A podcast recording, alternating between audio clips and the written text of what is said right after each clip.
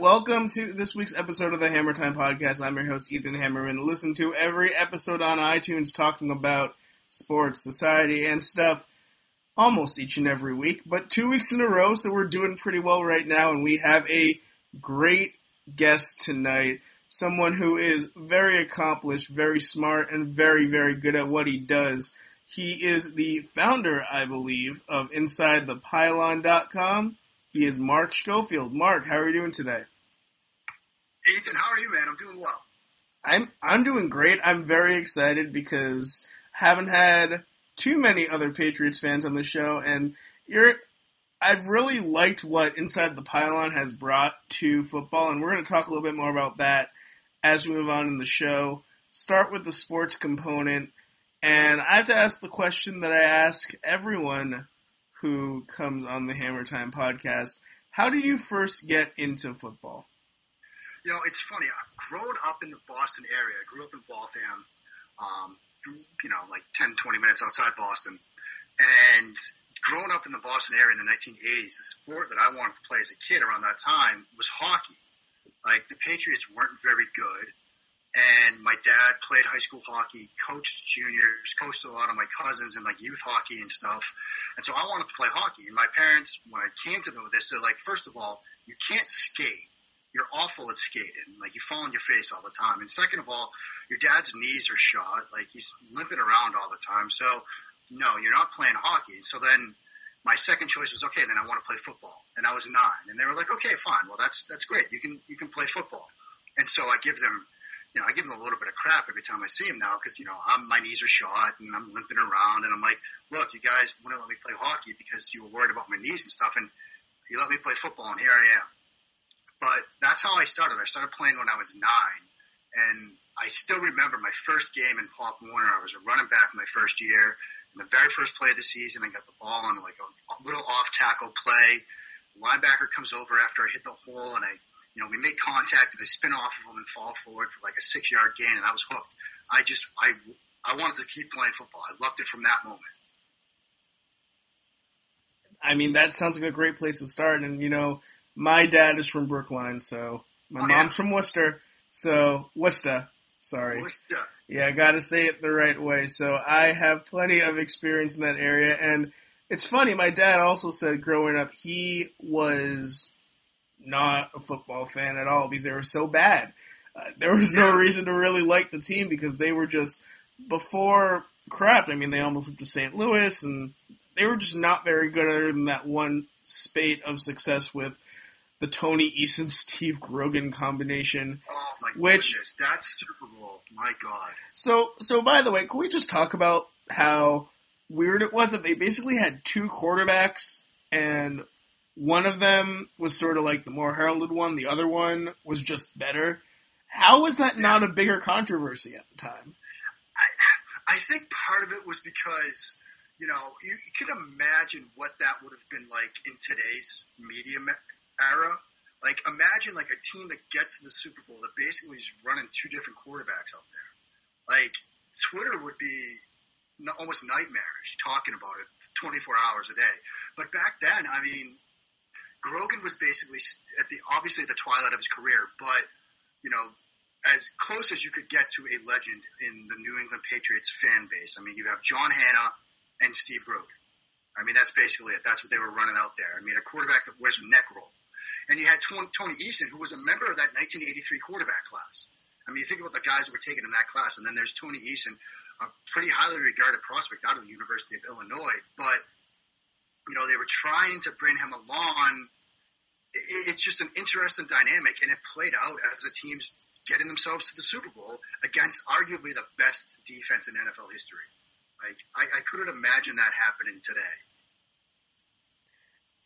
it's just so strange to think about because I know the corollary that sort of comes to mind for me. Well, there are two actually. One is Drew Brees and Philip Rivers on the Chargers, but that team was awful, and a lot of that of Brees' success his last year really was sort of the catalyst that found him that job because otherwise he wasn't doing anything. And the other one that jumps to mind is Rob Johnson and Doug Flutie on the Bills. Yeah. Yeah, but, I think that's a good one. And both of these happened a while ago, like in the mid 2000s or early 2000s. But the crazy thing is that that year, the year they made the Super Bowl, Tony Eason threw 300 passes and Steve Grogan threw 160. And they were rotating snaps at certain points. I, I think Eason started, but then he got hurt, and then and Grogan really was the one who brought them through the playoffs, if I recall correctly. And I've only watched like highlight films, and uh, I actually watched the full game. My dad had the game against the Dolphins recorded in the playoffs when they beat Marino, and that, that was the time when my dad was like, "Oh, you can follow all these great players like Craig James. You know, he's on ESPN now." And and now we're all like, "Oh, Craig James," but I mean, it's just kind of crazy to me that um, that that a team with two quarterbacks uh, could make it that far, and that there wasn't more of a controversy. It just really is. I feel pretty unprecedented. Yeah, and you know this was a team that also won three road playoff games to get to the Super Bowl.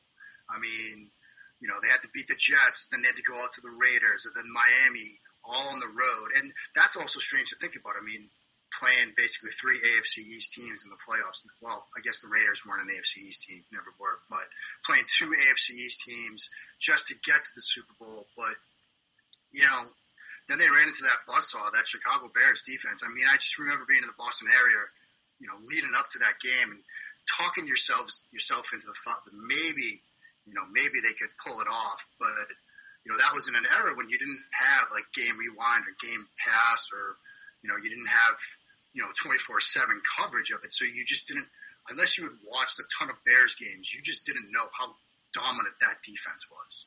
I mean, that game was over I mean, yeah, New England scored first. People forget. You know, Tony Franklin probably, I think he might have been the last barefooted kicker in the NFL. So Drills a field goal to go up three nothing, and that was it. I mean, the game was over. It was like when they played the Packers in the Super Bowl.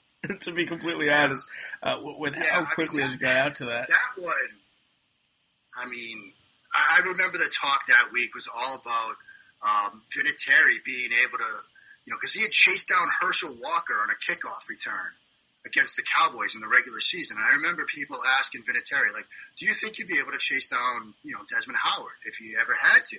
And Vinatieri is pretty confident. He's like, yeah, you know, I chased down Herschel Walker, but sure enough, you know, Howard was the MVP of that game. And, you know, then there, of course there was the whole Parcells thing with that Super Bowl where, you know, he either, he didn't fly back with the team and everybody knew that Parcells wanted out. I mean, just that was just another like typical Patriots debacle on the national stage, which is why that you know Super Bowl 36, you know, we were playing with house money at that point. I mean, this was the team that should have never have even been in the Super Bowl. So the fact that they just got there against the Rams was enough. That team was so bad. Uh, when you look at the talent that Bill Belichick had put together, it was just the weirdest combination of players. And you know, they did they played with that really physical cornerback duo of Ty Law and Otis Smith. Otis Smith is a really underrated player in my opinion. Oh, yeah. I he like like that dude just made plays. He was like if DeAngelo Hall knew how to cover a little bit better. Uh, yeah. he, he, had just so much ability, and then of course Ty Law was phenomenal. They had Lawyer Milloy. Um, that defensive line, I mean, that was Richard Seymour's second season or rookie season. I think it was his rookie was season. Second. Yeah.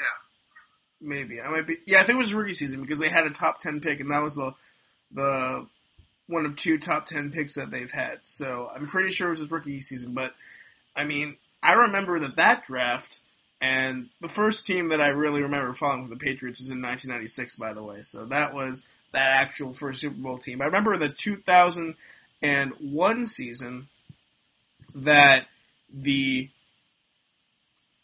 it was a bit surprising that they took Seymour. A lot of people thought they're going to take the wide receiver from Michigan, David Terrell, who had like the big number one, and they needed a receiver because they hadn't had a really good one since Terry Glenn left, and they ended up just going with this weird duo of Troy Brown and David Patten. David Patten is one of my favorite players of all time, by the way. I think oh, yeah. he's he's amazing. But I mean, remember when they drafted Seymour? I mean, Ron Borges, right into the Boston Globe, was just like this guy had like two or three sacks in the pass happy SEC.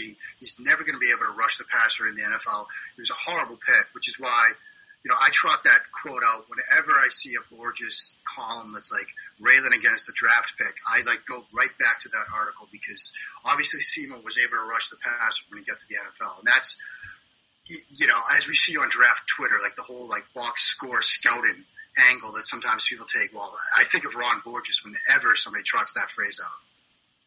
Rewatching, and I've rewatched that season a few times, that magical 2001 season. Um, after the first few games, of course. People forget that third game, Brady's first start, they destroyed the Colts. That was a slaughter, and that was also a game where I believe they ran a play they've only run twice in the past 15 years. Um, or maybe it's more than 15. It was, yeah, it was 15.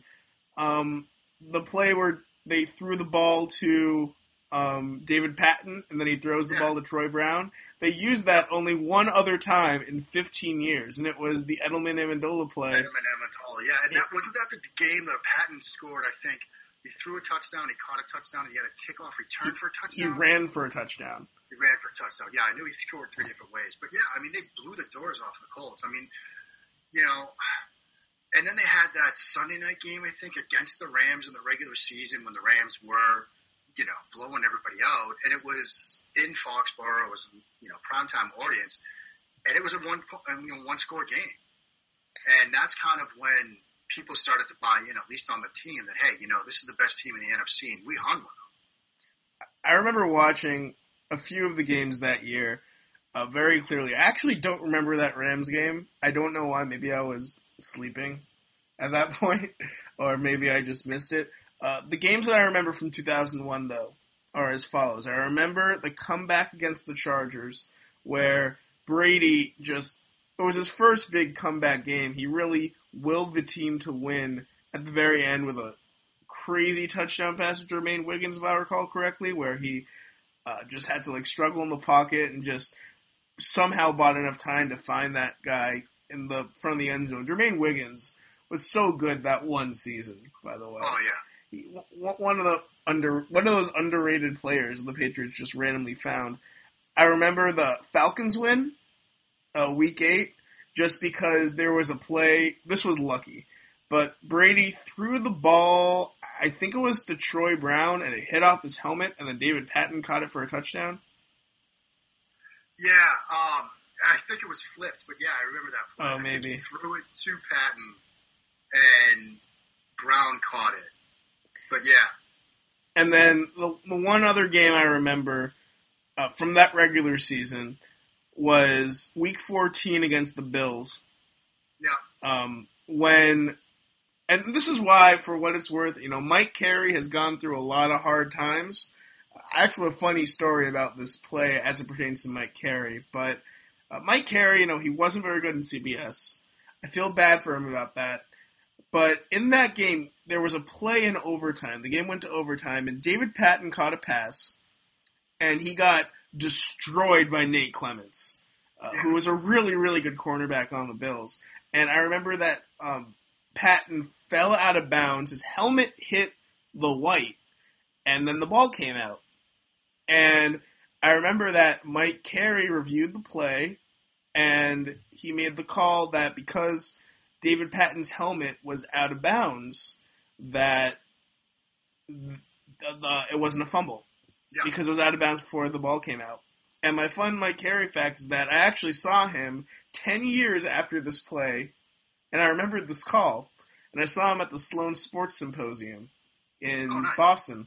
I went like two years, and it was a lot of fun. I think now it's like even back then it was getting a little bit too mainstream, and now it's probably just like a mess. So I, I don't need to go anymore. But it was fun at the time. And I went up to Mike Carey. He's just like this unassuming guy wearing a leather jacket, just chilling. Uh, and he looks exactly the same, by the way. That man does not age. It's stunning. He is, uh, his, his skin is phenomenal. But I went up to him and I was like, hey, I just wanted to say I really appreciate how you always explain your calls really well. And this one call I particularly remember is when you made this call in this Buffalo game. And I mentioned it was like, oh, well, thank you. You know, we always try to do our jobs right. Uh, I really appreciate you recognizing me. Nicest guy. So I, I can't hate on him too much. He's the nicest guy. But then that day, there was a panel on NFL strategy, and Eric Mangini was there, and they talked about referee analytics. And unprompted, Mangini brought up that play.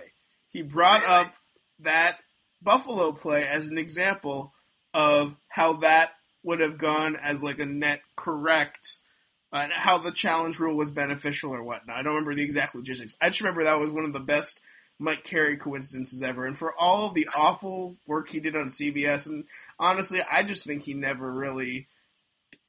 I think that he was under pressure to maybe be a, a little bit more uh, beneficial to the referees, a lot of whom who he knew, than he should have been. I think that there are some some issues there, but I, he was a good referee on the field, and I always have Yeah, respect I for mean, him for uh, that. Yeah, he was good on the field, but the, the the TV career, it just never was a good fit for him. Yeah, and ugh, that that 2001 season was amazing. Do you remember where you were for the Tuck Rule game? I do. It was my third year in law school, and I remember we actually, my roommate was a Ravens fan, and so we lived in a townhouse, and like two uh, townhouses down uh, was the girl I was dating at the time, who's now my wife, and another friend of ours. So we got like a pony cake, had people over like all weekend, and we were watching that game Saturday night, and you know, all I remember was basically when the kick goes through the uprights to win it in overtime, just like running around like the entire you know townhouse complex, like screaming at the top of my lungs, like Pat's win. It's like you know midnight or whatever, um, and just basically losing my mind. Um, you know, I mean that's one of those moments where you're like, oh, they had a good run. You know, you see that fumble and you're like, you know, never would have expected the way that this year had started and losing Bledsoe that they'd even get to this point. It stinks to lose, but you know they had a good run, and then you know they're reviewing it, and you're like, no, they- they're not going to see it. That's that's a fumble, right? That's a fumble. Like they're not going to call that back. I mean, I had never heard of this rule before, so yeah. I mean, that's where I was. What about you? I remember that we were on a religious retreat in the Catskills, and it was snowing, and we were in our room watching TV, and it was really basic satellite. Like I remember that was the first year that we got DirecTV to get Sunday Ticket, and it was just like like it was so different to watch Sunday Ticket in 2001 than it is to watch now. I mean, now I don't even watch Sunday Ticket; I just watch Red Zone because it's easier. Unless there's a a game on that I want to watch that's very specific. But I remember that like there was snow on the dish, so the game kept going in and out and in and out, and it was it was the worst. Uh, but. Yeah, I mean, and they were losing, and I think that we didn't start watching until the second half. And I remember that on the tuck rule, um, I mean, I thought it was a fumble. Yeah. By uh, you know, Walt Coleman, that was how the rule was written at the time, so he Yeah. interpreted it very Interpreted, literally. right?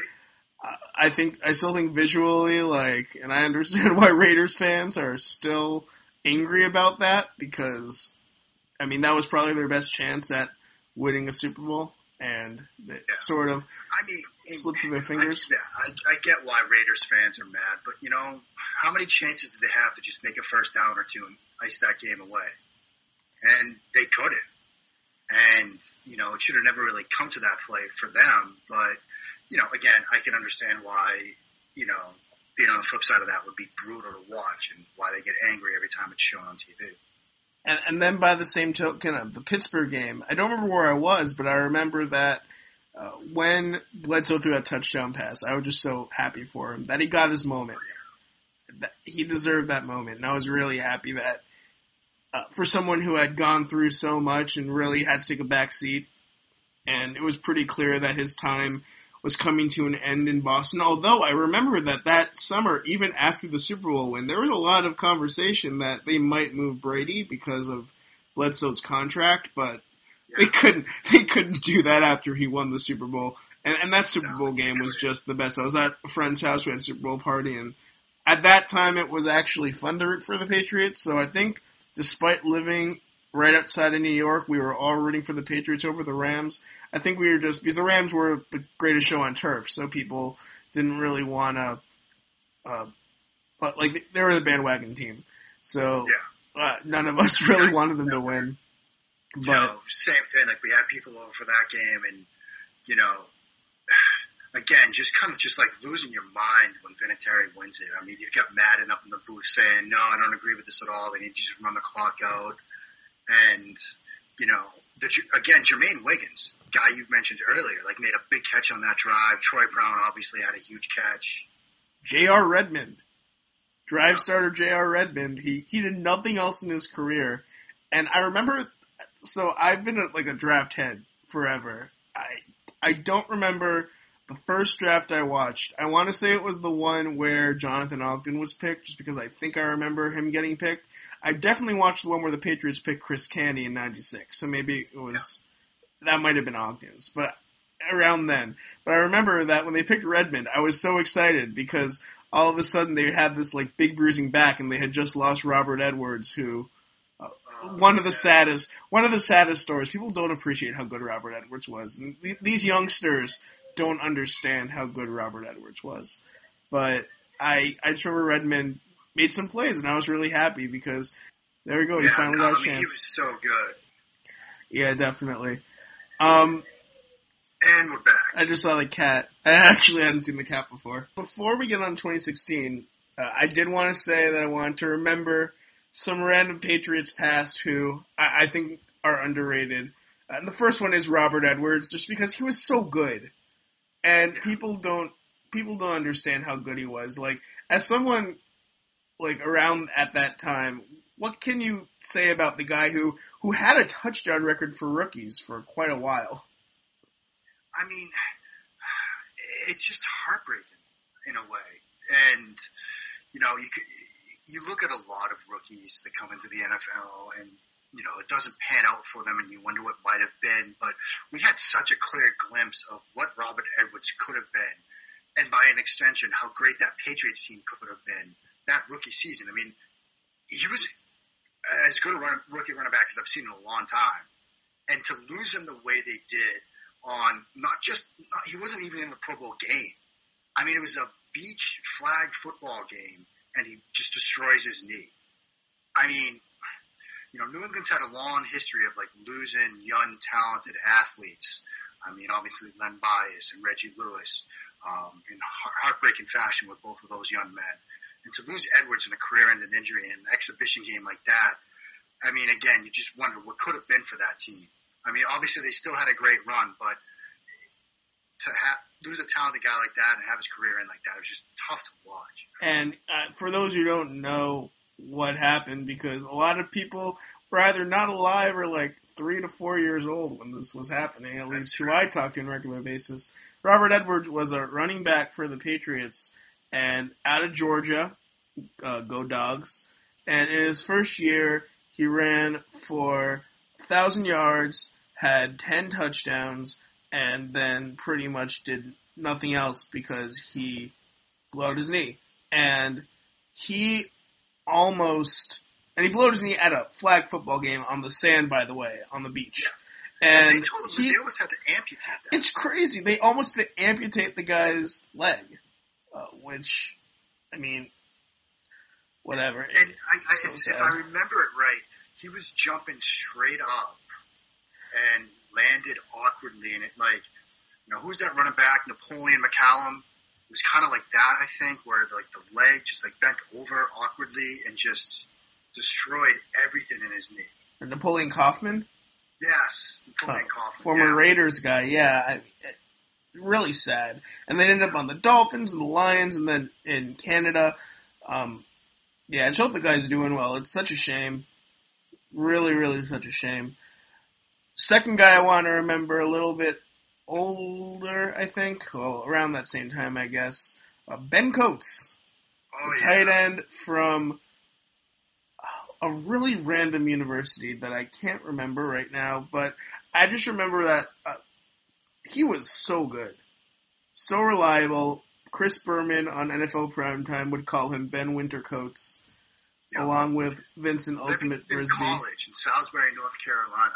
Well, how about that? I mean, that's that's a pretty obscure university to go Yeah. to, but yeah, how is this guy? I mean, this guy was at least a Martellus Bennett level, right? Like this guy was a pretty phenomenal oh, yeah. tight end. And remember that like Bledsoe loved him. Mm-hmm. I mean, Bledsoe just loved him and loved to you know throw it to him in double, triple coverage. Like I mean, you talk about quarterbacks that have a good relationship with the receiver. I mean, Bledsoe and Coates, man. I mean, Bledsoe would trust him in any situation.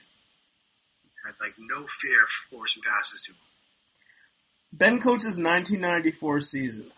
These numbers are staggering, especially for a tight end, especially in 1994 when passing numbers weren't quite as inflated as they may be now. 96 catches, 1,174 yards, and 7 touchdowns. Yeah, and the crazy part, 12.2 per reception. I mean, for a tight end, though, that's pretty big. Yeah, well, one and of those. 96 catch, like, yeah, those are huge numbers. One of those really phenomenal players. Uh, along with, I remember in that receiving corps also there was Vincent Brisby, who oh, yeah. was one of my favorites. Part of uh, the random Marshall connection that the Patriots have with wide receivers, by the way. They had Brisby, they had Troy Brown, and, and Dobson now, even though Dobson doesn't look like he's going to be quite as course, good. You know, Moss as well. I Moss too. Moss, but yeah. Yeah, the, the, the Patriots Marshall connection is, is strange. Uh, it's uh, but it's random. The, the Rutgers connection. Almost, although that one is also a little bit too Schiano for my liking, but they did give us Devin McCourty, so that's pretty good. Um, another Patriot who was coming to mind when I was thinking about random Patriots, uh, Willie Clay. Oh yeah. Uh, he was sort of the uh, the freelancing safety in a time before there were freelancing safeties. Yeah, no, he, he was he was good. I mean, the Patriots have always had you know, they've never had like the, outside of the year that they had Revis. Obviously, Ty Law was a you know great defensive back, Milloy and Rodney Harrison, but they've never like had you know guys that you would think of as like you know they've never had like incredibly awesome secondaries with like loaded talent, big name guys like Willie Clay, guys like that. Like you said, Otis Smith, guys that just like went out there and did their job and like flew under the radar, and you know you never even heard of them. Um, but in this system, under this coaching staff, did incredible stuff. I mean, Willie Clay, guy that bounced around. I mean, the Lions, the Pats, the Saints, and then had a couple great years in New England. And I have to end it with my my favorite random Patriot ever. I literally only remember him because of one catch he made. Um, but Fred Coleman. the only reason I remember wow. was because was he like in the XFL or something? I think so and he had one game against the Jets where I think he caught a slant and went like 60 yards, and uh, he won that game for the Patriots. I think it might have been around when Brady was just starting or right after that. I just remember watching yeah. that and being like, "Oh, that guy's yeah. awesome!" And then he never did anything else in another game. Never yeah, did anything else. Catches in the NFL and one was that slant that went for a TD. So in terms of catches, he was you know batting 500 in terms of catches that went for touchdowns. Yeah, it reminded me of I remember the year that they drafted Tony Simmons from Wisconsin. Oh yeah, that was a, a Carroll Bobby Grier special, I believe. Yeah, and I Tony Simmons was terrible, like an awful wide receiver, but he caught a hail mary against the Colts one time, and I remember watching that and freaking out about it when I was like seven or eight. That, that's my so I have, I have positive memories of Tony Simmons. But let's move from the past to the present.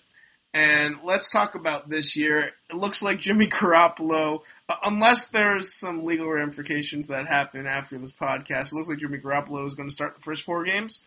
Or I guess if Jacoby Brissett ends up overtaking him in the preseason, which would be really bad. So I guess what are your expectations for how Garoppolo should perform in these first four games? I mean, obviously, I think that we're gonna well to take it a step back, trying to ascertain what a Bill Belichick, Josh McDaniels game plan is going to look like when there are question marks. Is I've been on the losing end of such prognostications over the past couple of years because every time you think you know what they're going to do, they do something completely different. Like you know, remember the start of last year when they rolled out that like four tight end jumbo package with you know Mike Williams, a former offensive tackle at tight end. Not how I would have expected them to start the season, but that's what they were doing a lot of. So what I'm going to say will probably be wrong, but I'd imagine we're going to see a lot of 12 personnel, two tight ends with Bennett and Gronk, try to get run game going, and just try to take as much off of the plate, off of Garoppolo's plate as they can. I think Jimmy, looking at his tape all the way back to the Eastern Illinois days, like he's got decent enough arm strength fairly decent anticipation when he's trying to make plays and you know throw receivers open and things like that. There is an issue of him, at least when he was Eastern Illinois, and then even some preseason action forcing the ball into coverage. I think they're going to do everything they can to not, you know, put him in a situation where he's going to have to make throws like that. But in terms of how I think they end up, I mean, I think everybody's kind of thinking two and two would be something reasonable. I mean, that opening game out in Arizona, I can't imagine them coming out of Arizona with a victory in that game. I mean, that that's probably too much to ask, right? I I'm conservatively projecting two and two for the Patriots yeah. with Brady out, and I think they could go three and one. That Arizona game's gonna be really tough. Yeah. That is the one game where I think. Uh, and it's on the road, and they're the one team on their schedule that I think can guard both Gronk and Bennett. I think they're going to try to get the play action going with Garoppolo because the one thing I notice is that first of all he has a great quick release. His release is elite to me, or at least can approach elite. Uh, and also he has a beautiful deep ball. So I think they're going to try to establish the run and then get things going deep. His pocket presence is what I really need to see better of. Um, he is a little bit caustic when pressure gets around him, I think part of that though is that he's never played with the best Patriots offensive line, and notoriously, the Patriots preseason offensive line is absolute garbage. Once you get past the first stringers, they don't play the first stringers that much because uh, they're way too valuable and it's easy for them to get hurt. Now, I do think this year the backup offensive line is better than in years past they have so much depth there with the Thuney pick. They got John Cooper. They have all these young guards. They have all these other players. I'm very, very hopeful that the offensive line might actually not be trashed this year. Yeah, I but think Scarnecchia back. Scarnecchia back is going to be huge. Although, to be fair, I don't think that DeGuglielmo did that bad last year, considering Uh, the injuries. And Nate. Solder's injury was very important. Solder isn't one of the top five offensive tackles in the league, but he's very, very good. And when he was gone, that entire unit just took a huge step back, and they never really recovered for, from it. I think that there's a good chance Stork gets traded this offseason, which is kind of crazy for me to think about, but apparently the team loves David Andrews. And yeah, that's what I've heard from a few people. And then you also have Trey Jackson, Shaq Mason, Joe Thuney, who I think is going to end up playing sort of the guard swing tackle role, yeah. and Jonathan Cooper, who I think could make the team. Uh, he's someone who was a top ten pick, and he he was miscast in that system, that blocking scheme in Arizona. I think that he could be a lot better in New England. One of those guys is going to get cut, right? Like they can't take four pure guards and then a center onto the final roster when you also yeah. are going to have Solder and you're going to have Vollmer and I guess you need to have another offensive tackle. Maybe that's Thuney. I'm not even sure, but there's they they might not have enough roster spots for all these young offensive linemen. So no, I'm hoping it's better this year. Yeah, I, I I was I remember we had Marcus um, Miguel Benzan Pat's Cap on our podcast recently. He was saying that Marcus Cannon, his cap figure is so astronomical that they're going to move him at some point. Eh, I'm trying to remember the exact numbers, but it was just like, you know, he was basically saying there's no reason this guy needs to be on the team right now because of his cap figure. And so they, I would be, I would definitely be surprised to see him still around. And they also have Adrian Waddle, and the only reason I know that is because it was his birthday today, and the team wished him happy birthday on Twitter. Oh, nice. And, but yeah, he I mean, started for the this, Lions. What's that? He started for the Lions last year, so uh, he's not bad either. Yeah, I mean they've got the bodies. The thing that sets up for them nicely in those first four games is they get, you know, obviously they start on the road, but then they get three home games. One of them's, you know, they get the Dolphins, and then the Texans on a Thursday night. So then they get that kind of mini bye before they have to play the Bills. So you've got you know three home games. Obviously, you figure they'll lose to Arizona, but then you've got three home games, one of which is kind of a mini bye because you get the Thursday night. I don't know who the Texans play that week before, but maybe the Texans have to travel twice. So I mean, I could definitely see them going two and two, and you know, frankly, that would be fine. I mean, if, if they lose to the say they lose to Arizona and Houston, but win two divisional games in that time frame, fine. I that think sets them up nicely. I think there's a better chance to lose to the Bills. I'm just a little bit nervous about how well the Bills are defended Brady last year because they did a really good job and Rex is a good coach. The good thing though is that those offenses that they're going to be facing are not very good. So Yeah. that'll that'll be a little bit helpful for them. We're going to actually move to the society portion now. Uh, and you mentioned earlier that you went to law school. William and Mary. William and Mary. So why don't you talk about what inspired you to go to law school and then what sort of law you ended up practicing? Yeah, I mean, in terms of what inspired me for law school, I, I don't know if it was more an inspiration or just a way to put off making a real decision about what I wanted to do with my life. I mean, I went to Wesleyan University, and my major was something called the College of Social Studies, which was the easiest way to describe it was a quad major of history, government, philosophy, and economics. And they nicknamed it the, su- the College of Suicidal Sophomores because sophomore year you basically had two classes a week you had classes outside of your major, but in your major you had two classes a week. You had a philosophy seminar on Monday, and it worked on a trimester schedule. So you had either a history, uh, economics, or um, government um, seminar on Friday. So you'd read some massive book, you know, Das Kapital, whatever, and have to write a paper and defend it in class each week, Monday and Friday. And that's what my sophomore year was like. And that's what the exams were like. You had a 24 hour period where you had to write a bunch of stuff on philosophy, 24 hours to sleep, and then, you know, one exam in each of the um, mediums, each of the topics, and then you had to defend your paper to your four professors at the end.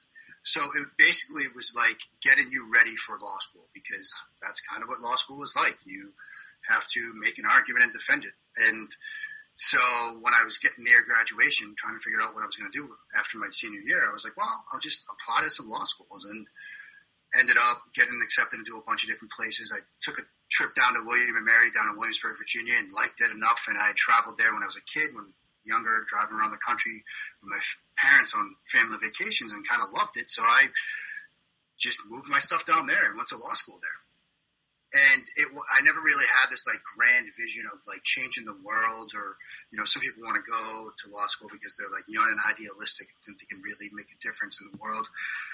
There's a mutual friend of ours, uh, our good friend Ben, that I think fits in that category. Um, who wants to change the world, and I hope he does because we need some changing. But for me, it was just kind of like this just seemed like the logical next step for me, and that's kind of how it came to be. Actor, lawyer, world changer Ben Natan. Yeah, trying to, him. trying That's to, him, you know, right? I mean, Carson Wentz look-alike. Carson Wentz, Andy Dalton look like Ben Natan, uh, Yeah. meaning he has red hair. Um, but no, I, I think, No, the Carson Wentz, that's that's pretty uncanny. yeah, it is. It actually really, really is. Uh, but were you on when there were the Andy Dalton prom pictures? No. So that was before your time. I gotta show you the Andy Dalton prom pictures because they're they're pretty great. I gotta see they're they're pretty freaking great. No, but it, it sounds like the story I know that for me when I was going to college, I originally was like, I'm gonna go to law school. Uh, I ended up not doing that because, I, to be honest, I just did not like the prereqs at all. Uh, I and we didn't even like have too many prereqs, but they were sort of the classes that all my friends were taking. They wanted to go to law school, and I was more interested in other things. I was also working uh, at a radio station full time, pretty much my entire junior year of high of college. So I was, and even before that, I mean, I was waking up early most days to do morning shifts or staying up late to do evening shifts. So I did not have the time to study for LSATs or anything like that. But I definitely have a lot of respect for the people who do go to law school. And I- I guess what are a couple of things that you learned in law school that you apply to your life? Yeah, I mean, I think the biggest thing that I take away, I, that I took away from law school, that I actually still apply now, and it's the power of persuasive argument in the written form. I mean, I was always a kid that could, you know, do mock trials, you could like get up and whip together like a closing argument on the fly. It was just one of those things I could weirdly do. But when it came to like writing a motion for summary judgment or something like that, like couldn't do it until law school kind of like, you know, it molds you into a legal writer. And to then try to apply that to what I'm doing now at Inside the Pylon, like the, my writing style and stuff had to get broken down and sort of rebuilt, but it's still based along the framework of treating every reader that reads a piece like they're a judge, and I'm trying to convince them of a point, but doing that in somewhat a more informal, you know, through the prism of football rather than, okay, these are the five different laws and this is the standard review and, you know, this is why my client should not be liable for the perceived harm by the plaintiff or whatever.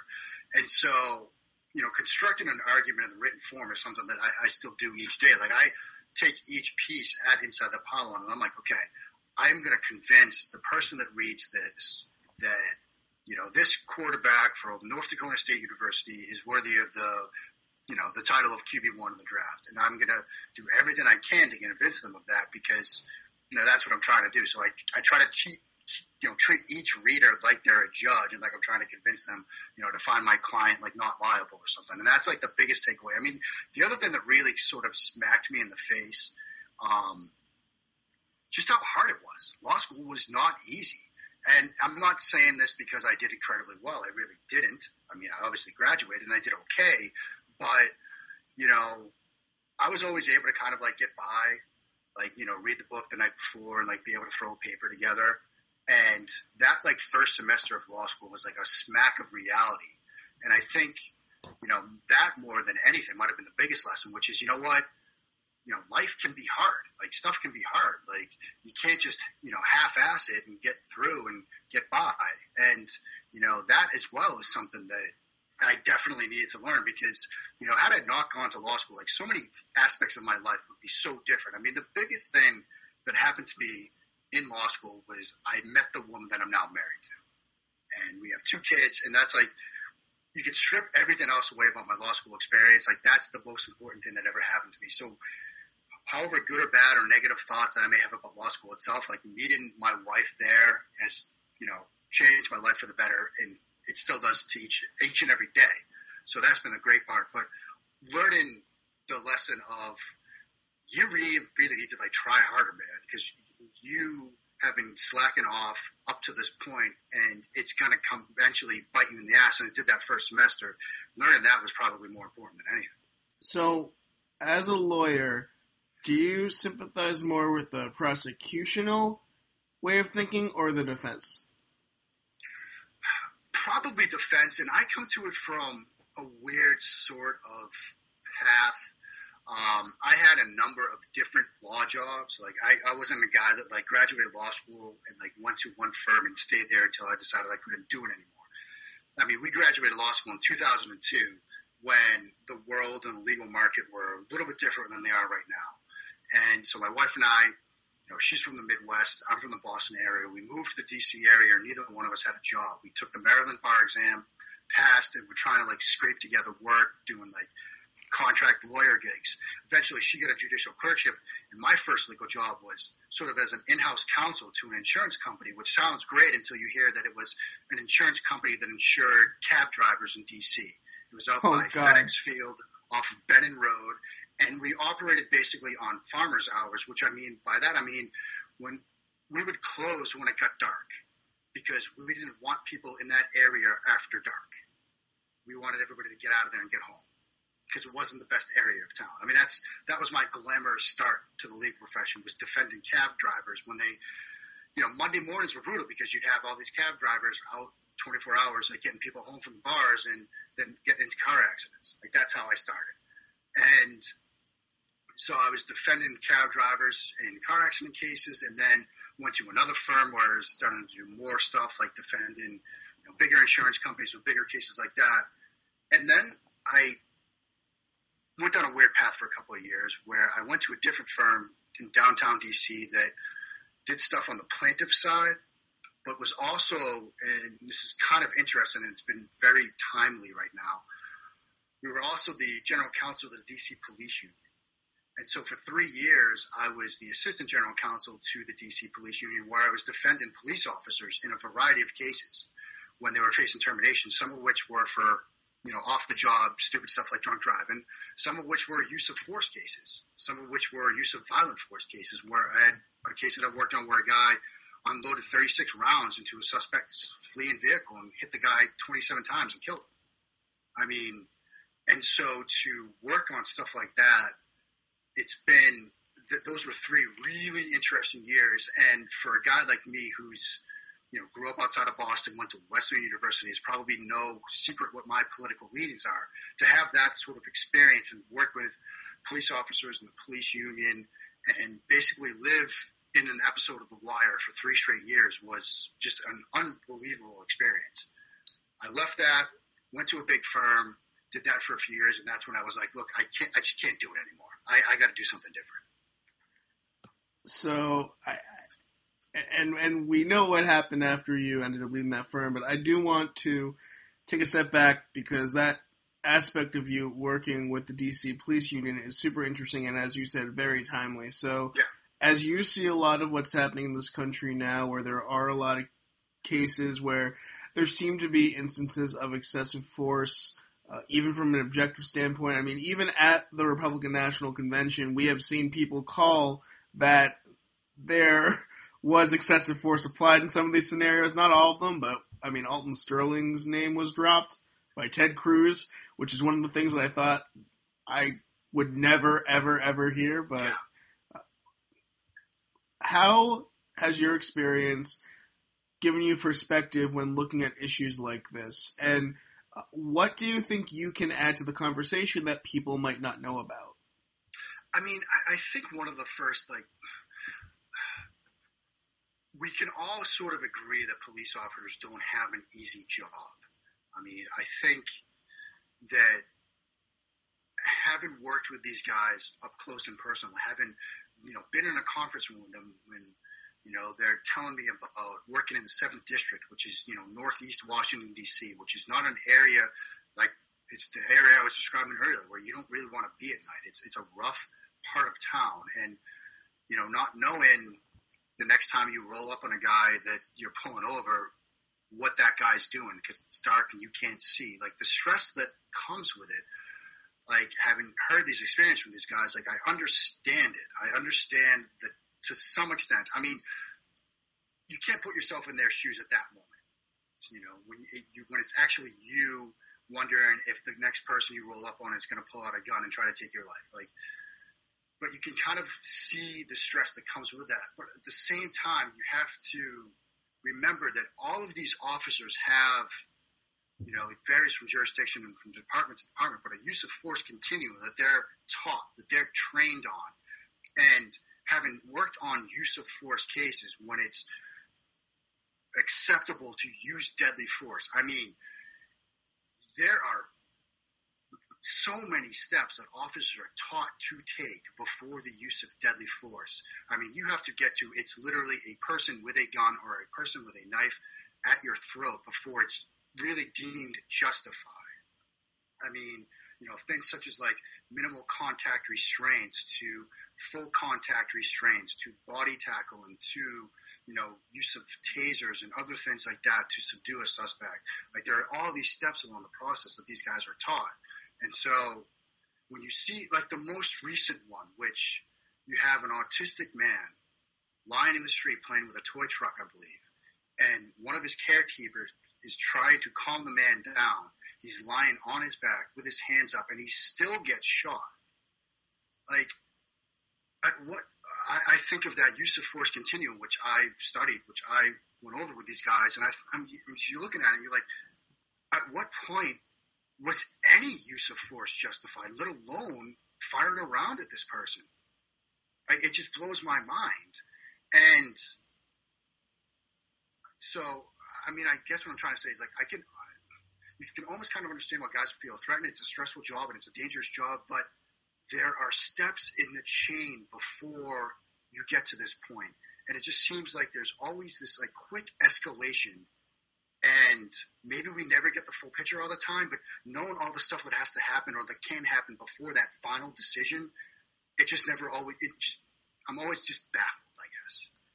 And I don't know if you saw what the police union leader in Miami said about uh, uh, how the officer was aiming at the autistic person and missed.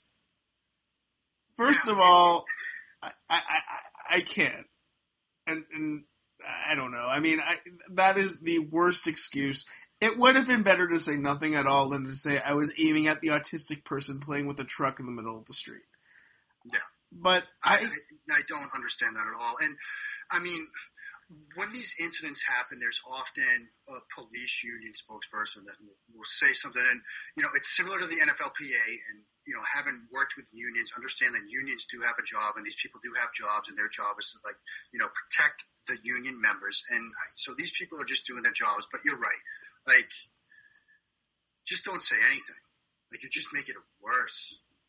And you know, I described one of those cases where it was a Friday afternoon on the DC Beltway, and you know, traffic goers, beach traffic, trying to head out to Ocean City, Maryland, and they had a suspect on the run in a vehicle. He gets stopped in traffic, and he's slamming the vehicle into a car in front of which has a mom and two kids.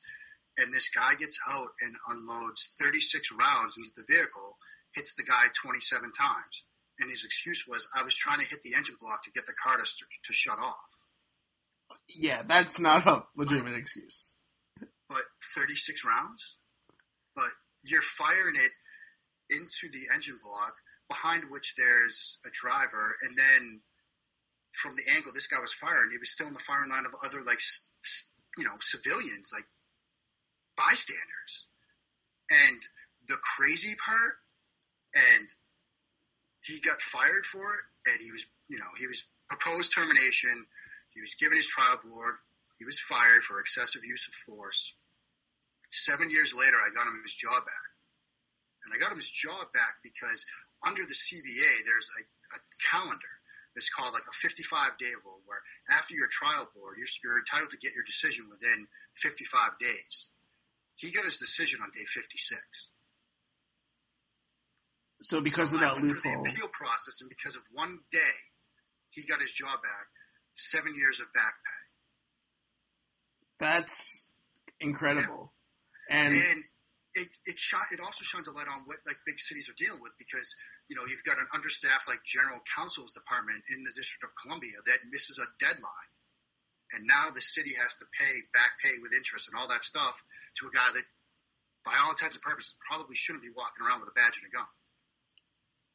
And it's I and I do understand like it is difficult to be a police officer because you definitely, I do feel like it is a job where because of the nature of the role, everyone is very much on edge. At the same time, though, like there, the cases that we are seeing of police violence, uh, to me, there is no reason why a cop in Cleveland should be rolling up and immediately shooting a 12 year old kid at the very least, you got to talk to him when you're in the car. Like you got you, you when you get closer, you can see that he's not a threat. You can actually see the gun. You can't just roll in and start shooting him. Like and, and and the crazy thing is when I see a lot of people try to dehumanize Tamir Rice by calling him Rice and lumping him in with like all of the other people, like they're like Rice and Brown and Garner. They say their names. Like these are people who objectively did nothing wrong. There's video evidence they did nothing wrong. There's video evidence that they were already subdued, and yet people continued on this process and, and killed them anyway. I mean, the Eric Garner thing was really what I thought would make people wake up because there's video evidence that this guy was subdued and he was suffering and he like he was no threat to anybody, and yet it didn't even matter and we're seeing it now in this area with the Freddie Gray trials. Yep. I mean, Freddie Gray is, you know, broke his back, severed his spine, but they can't get convictions on these guys. And you know, like with, with the Tamir Rice, I mean, that's a prime example of the sort of use of force continuum where, you know, there's no reason to go to step 17 on the list when you've got a 12 year old kid. Like, yeah, he had a he had a toy gun in this case, right? Yeah, he had, he had a BB gun, and he was just like playing with the BB gun in the park. Like, he wasn't hurting anybody. And yeah. it, it's just one of those things. I talked about this with Caleb and Chuck last week. Yeah. Caleb, Yeah. Count Caleb, great. and, and Charles McDaniel. Uh, Charles McDonald, not McDaniel. Duh. Sorry about that, Chuck. Sorry. um, yeah, but uh, we talked about this last week about how, like, the police came for Tamir Rice because somebody saw him and got nervous because there is this predisposition of nervousness with a lot of people in with a lot of white people and with a lot of people in general. Like like people get nervous when they see someone who they're not familiar with or when they see or or some people are just racist and they get nervous when they see someone who is not of the same color that they are. And I, mean, to me, it's just like this crazy notion, and I, I think that I'm hoping that the police become more sensitive to that and just don't do stupid things. I think that 99% of uh, the community that's being policed everyone understands that the police have hard jobs. I even I think the Black Lives Matter activists understand that police have hard jobs, but it, that doesn't excuse the flagrant overage of violence that we have seen, and the fact that in many of these cases, the police who are supposed to be wearing body cameras are not wearing body cameras for whatever reason, whether they've they've magically fallen off or whatnot, and there just needs to be more accountability. It's just- just another example of how, like, in this, unf- you know, there are so many great things about the time in which we live between the internet, between the fact that I'm talking to you from two different cities and we're doing this over the internet, which is amazing. But at the same time, like, we be, we've become so tribalized in the sense that every issue has one side or the other. And never do the two ever really meet and people fire off their takes on Twitter or wherever, and then they retreat to the sidelines where they're surrounded by other like-minded people, and so it becomes Black Lives Matter or All Lives Matter, or it becomes Black Lives Matter or Blue Lives Matter, and there's never, like you just described, or there's not enough of people stopping for a minute and just genuinely trying to like see the other point of view. And maybe it's a function of the times in which it's easier to become tribalized. Maybe it's an unfortunate byproduct of just how society has just developed where everybody just would rather be right than see the other point. I don't know what it is, but we need more of that kind of stuff, I think, than anything. Like, it's so easy right now. And heck, we even see it on draft Twitter where either you think a prospect is great or he's awful. There's like no gray area. It's either you're a Goff guy or a Wentz guy. It's either you're a Derrick Henry guy or an Ezekiel Elliott guy. Like, you can't have you can't be like they're both good. It's like no, you have to pick a side. Yeah, I, I mean, and it stinks because I'm gonna give you your your time now to talk about what your thoughts on the RNC are this week. And full disclosure, Boy, full disclosure, we're, we're recording this before the presidential nominee speaks, uh, but I wanted to give you your time, so feel free say what you want to say about your thoughts about the RNC and, and just in general the state of the party. All right. Well, I mean, I think, and again, we're doing this. It's now 9:20 on Thursday night. Trump has yet to give his speech, but the speech itself has been leaked, so I've read it. Um, I'll, say this. I, I think back to 2008, and you have Barack Obama, who is basically a freshman senator with like very little political experience, and he's getting hammered by like the media and you know even to some extent Hillary Clinton during that primary fight, and certainly by the Republicans as we got into the general election. That this this is a guy with no experience, and one of the common retorts to that was okay, so he doesn't have a ton of political experience. He has never really run anything. Sure, he hasn't been a governor, but he's run this campaign. And this was an incredibly efficient, well oiled machine down to like the street level in a district to make sure they could get enough delegates. This, that was their goal from day one, and that's a goal of any primary presidential campaign is to get enough delegates to hit that threshold. And they ran an incredibly well-oiled machine. You look at this week and this convention and how it's unfolded in Cleveland. And on day one, you have, you know, the big headline speaker is Melania Trump, who's not a politician's or a politician's wife by any stretch of the imagination. This is all new and basically, for lack of a better word, foreign to her, and gives at, what at first glance is like a nice speech. I mean, it somewhat humanizes the Trump family a little bit and gives you a little bit of insight into their world. And within minutes, I mean, within minutes, Twitter is like, wait a second, we've heard this one before, and you've got like whole sections of paragraphs like ripped right from Michelle Obama's 2008 speech. Now, the fact that it happened, okay, like stuff like that, I guess can happen. We'll just say that. So fine, it happened. You, you know, you put a tourniquet on the wound then and there, and you shut it down and you make it an eight or a 12 hour story. But not this campaign. They start to deny. They're bringing up My Little Pony. They're doing stuff that, you know, they're saying it never happened. They're saying, oh, you know, did, did you know, Michelle Obama invent words? Like these are just words and parts of words. And they make it into a three day story. It's like they can't run this convention. They let Ted Cruz, who, you know, full disclosure, not a guy that I probably would ever pull a lever for at a voting booth, but you let him, who has told you he's not going to endorse you, he's shown you his speech and he's not going to endorse you, you still let him go out there and you let him steal the night from Mike Pence. It's like they can't run this convention and so for a guy that has staked his whole presidential campaign on, I'm a great businessman, I make great deals, I'm going to run this like I've run my business as well. Look how he's run this this convention, just three nights. Imagine a Trump White House with this kind of, you know, the way they've handled this. Like, whatever you want to say about the guy's belief structure or whatever, which, you know, obviously I have my opinions on, and they're not very good ones of how I view his worldview. But these three, these three or four nights, at least to this point, it should be a wake up call to look. This guy's not ready for this. He's not ready for the job. Like, and it's not a job where you can really learn on the fly. And that was the argument against Barack Obama from this party in 2008. It's not a job where you can learn on the fly. And yeah, Trump got through a crowded field. Good for him. You can't learn this job on the fly. And if that was your argument in 2008, where are we now? What's changed?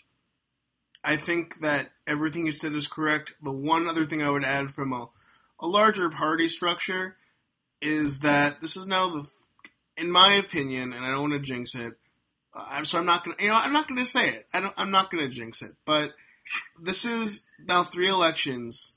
Uh, the, the last two, you know, you heard the bubblings of this really, really right wing, uh, social uh, economic, nativist aspect begin to bubble up, and they were able to stave it off by getting quote unquote electable candidates like John McCain, who who had Sarah Palin as his vice, and then also Mitt Romney, who was quote unquote electable.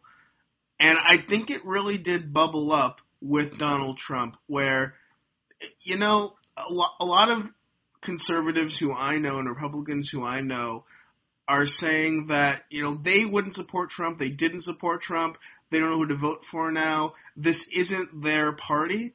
At the end of the day, this is who a majority of your party voted for, and it's because of the values that the Republican Party perpetuated over the past eight years yeah, or longer. I mean, they are reaping what they sowed. And I think you... that the GOP needs to take a long look at their crazy talk radio hosts and their awfully biased television station and the beliefs that they espoused and see how it led to the rise of Trump and how they can keep it from happening again. Because otherwise, this isn't going away. And when you spend basically the better part of eight years basically questioning the American nature, the, the basic fact that the Democratic president is even an American, when you make him, when you otherize him for basically eight years, you shouldn't turn around and be surprised when the guy that led that charge is now your party's front runner and your party's standard bearer for the office of the president. And that's what we've got here. I mean, they spent eight years basically making Barack Obama the other. And Trump led that charge and demanded to see the birth certificate. And now here he is about to give a speech accepting the nomination for the Republican Party. Exactly. I, I mean, and how can you be surprised at this point? Yeah, he was the person who, who led the charge. And I, re- I just remember that, and so whenever I'm in a bad mood, this is a secret about me. Whenever I'm having a not so good day, what I'll do to make myself feel better is watch Fox News and the Blaze's reactions on YouTube after Barack Obama won in 2012. Oh! Immediately after, and, and, and, I will say they definitely cheer me up when I watch them because you just see a lot of really, really sad people, and it's very entertaining. Well, but, I just remember Karl Rove almost demanded that they rescind the call of Ohio. Yeah. Like, no, the numbers are wrong.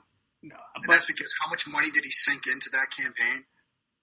So what I remember is Glenn Beck sitting with his group of his team. Um, of conservatives and they were talking about what this meant, what this election meant to them. And the one thing they all said is that they couldn't stop being conservative and they needed to assess what happened and fix it so they could win back the White House in 2016. And all I know is that by all accounts, looking at what's happened, people like that who, who by the way, Glenn Beck is not a Trump supporter from what no. I can recall. He is not at all. But people like that, they, they didn't fix anything. This party just went with the status quo and stayed obstinate and just obstructed everything and didn't court any new voters into their party because I hate to say it, but no one is going to give a crap about like the nuance of your policy when you have Tony Perkins of the Family Research Council and Sheriff Joe Arpaio speaking on the last night of your convention because both of those people are bigots. Like that's not you're not going to court voters like that. That's not something that is going to happen. If things go as I think we expect them to and they suffer a pretty substantial electoral college defeat, there's going to have to be some serious soul searching and decide, you know, what path do we really want to go down because you know, and, and, there was that story recently where George W. Bush expressed some fears to a small group of donors recently, where he fears that he's the last Republican president because the demographic shift is coming, and this campaign, this primary that's been run by Donald Trump, isn't helping stem that that tide. It'll be interesting to see how the political scene shifts. We're going to move over to the stuff portion super quick because I do want to touch on the site that you built because inside the pylon is your baby, which is pretty cool. It's your third child. Yeah. Um, is it the oldest of your children or the youngest? No, it, it's it's the youngest. We turn two. We'll turn two in September, so it's the youngest of the three. Um, and I will say, full disclosure, it's not just me. Like, you know, I was one of you know co-founders. Um, but yeah, it, has been a crazy little ride, man. Yes. Um, so why don't you take us through the story of, of how you found yeah, it? Yeah, I mean, basically, it started out of arguments that we were having on the Sons of Sam Horn.net message board, which, for those that don't know, it's a Red Sox message board. It's been out for years, like predates Aaron Boone, Curt Schilling, and all that stuff. And it's basically a year-round site. You know, we got you know thousands and thousands of members worldwide and when we're not fighting about the Red Sox, we would fight about other Boston sports, including the Patriots. And so some of the guys that you know now from inside the pylon, like Dave Archibald, like Chuck Zodda, like Brian Filipiak, myself, we would have we would basically be writing the p- columns that you see now in post form on this message board for years. I mean, you know, dating back to breaking down um, a couple of the Super Bowl runs, things like that. And so it was the summer before the 2014-2015 season. We've been obviously at this stuff for a while, and we had this idea, a group of us, that why don't we try to see if we can split it off into its own site and see if people would actually read it. And so we launched the Monday after the week one games, that 2014-2015 season. and we were basically a Patriots blog more or less, um, because we grew out of our Red Sox boards. We focused our coverage on the Pats. We covered them extensively. I did run previews and pass previews and you know passing game recaps and running game recaps for the Patriots each week. Um, and we caught lightning in a bottle because they made this run and won a Super Bowl. And so we had an entire year to cover the Pats, build it up to that, and nobody still really knew who we were. And we got through that next draft cycle, and you know this past season kicks off, and you know honestly we had like on Twitter we had like 300 people following us as of like last September.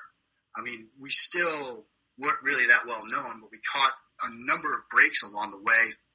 His relationship with Dan Hatman and the Scouting Academy, some other big names in the business like coming on our podcast like Doug Farrar and Aaron Nagler and Matt Miller, and it's it's just kind of taken off to the point where we've added some great new writers, and we've got like a whole like crew of people writing for us now, and you know, and editing for us now, which has been probably the biggest part to what we do, which is the editing process, where we've got a whole team of guys that basically do nothing but edit stuff. So like every piece that goes up has been seen by a team of editors beforehand. So we make sure that every piece that goes up is as good as it can possibly be. And I will cannot stress enough. I said this when Ty Schalter came on the show, and this is my advice for anyone who decides to do a site. You need editors. Editors Oh, yeah. make things so much better. I, Yeah. I have gotten really lucky. I mentioned it before, but I've had my work edited by some amazing editors who just make me sound so much smarter than I actually am. And it, it, it really does help. Other than that, what other advice you have? Because, you know, I've been part of a, a couple of failed sites uh, on the side. You know, I was in the Draft Mecca crew, um, RIP, Playmaker Mentality, RIP. Uh, so, you know, people are, people want to produce content and start sites and, and really do some cool things, but it's a hard process and I totally appreciate that. I actually helped James Christensen start NY Jets draft back in the day Yeah. before handing it off, uh, even though I'm not even a Jets fan. I just sort of helped him start it. But what would you say are some key lessons you've learned in starting a site?